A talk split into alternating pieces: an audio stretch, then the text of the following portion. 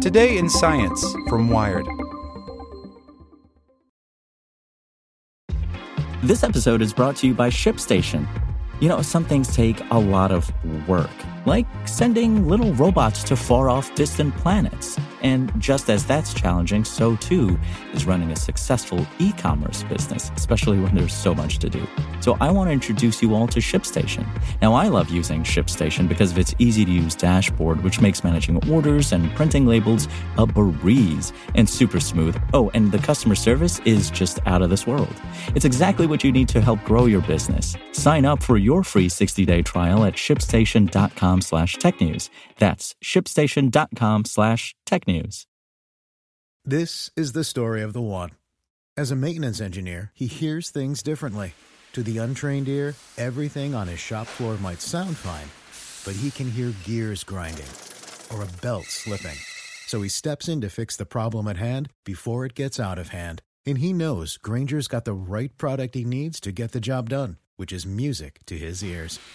Call, clickgrainger.com, or just stop by. Grainger, for the ones who get it done. Welcome to the spoken edition of Wired. Life changing places. Brought to you by Lufthansa. Discover amazing stories and find your life changing destination at lifechangingplaces.com. Icelandic walruses may have been early victims of human driven extinction. The timing of the walrus's disappearance suggests the Vikings and their ivory trade had something to do with it. By Kiona N. Smith, Ars Technica. There are no walruses in Iceland, but at one time there were hundreds. The timing of the walrus's disappearance suggests that the population's loss may be one of the earliest known examples of humans driving a marine species to local extinction. The ghost of walruses past. Walruses used to be a major feature of life in Iceland. Several settlements and landmarks along Iceland's coast still bear names that refer to walruses, and a few of the medieval sagas, the stories of the island's early settler families, even mention them. The saga of Hrafn Sveinbjarnarson, written down sometime in the late 1100s, tells the story of a chieftain who killed a walrus and brought its tusks and skull to Canterbury Cathedral in England but the walruses themselves have been reduced to only a few ancient bones and tusks. Did the walruses disappear before or after the Norse arrived? In other words, did the Norse kill off Iceland's walruses, or did the population die of natural causes? Because Iceland has no living walruses today, historians have debated whether the place names referred to places where walruses were living when people arrived, or just places where settlers found the skulls and tusks of long dead animals. The walrus tusks that Hrafn Sveinbjarnarson delivered to England could have been part of a thriving Icelandic walrus population, but it could also have been only a lost wanderer from more distant shores.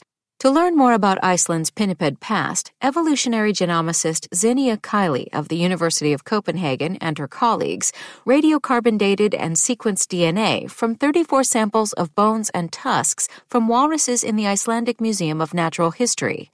The DNA studies also showed that Iceland's long lost walruses were a distinct branch of the walrus family. The oldest walrus remains in the museum, dating to 5502 to 5332 BCE, were related to the ancestors of today's Atlantic walrus population. More recent samples, though, belonged to a separate mitochondrial branch of the walrus family tree, genetically distinct from every group that's known in the North Atlantic, including the older Icelandic walruses. I would suspect that the most recent clade represent a colonization event that replaced the lineage represented by the old sample, rather than the old sample being a direct ancestor to the more recent clade. Co-author Morten Olsen, also an evolutionary genomicist at the University of Copenhagen, told Ars. Blame the Vikings. So what happened to Iceland's walruses? As always, the answer is complex, but much of the blame falls squarely on the shoulders of the Norse. Settlers arrived in Iceland and began hunting walrus for the European ivory trade at a time when Iceland's walrus population was already struggling with a shifting environment and a series of volcanic eruptions. Walrus ivory was a major trade commodity in markets across Europe for much of the early Middle Ages, and the Norse hunted walrus around most of their territory in the North Atlantic.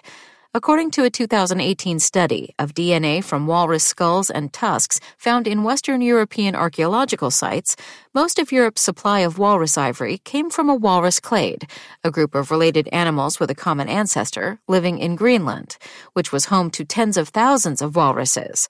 Iceland's much smaller walrus population would have been a drop in the bucket by comparison, but the ivory trade would still have put pressure on Iceland's small population. When the first Norse hunters reached them, Icelandic walruses were already facing challenges from the medieval warm period, 700 to 1100 CE. A few centuries of relatively warm climate in the North Atlantic were helpful to human explorers, but not so great for walruses, which rely on sea ice as a place to haul themselves out of the water. And at the same time, volcanoes erupted several times near some of the walruses' key haul-out sites on land. It's no wonder the walruses couldn't survive all of that, and Vikings. Some evidence suggests that a Roman fishing industry may have wiped out gray whales in the North Atlantic a few hundred years before the Viking Age, but otherwise, the Norse may have been the first to wipe out a whole population of animals for profit.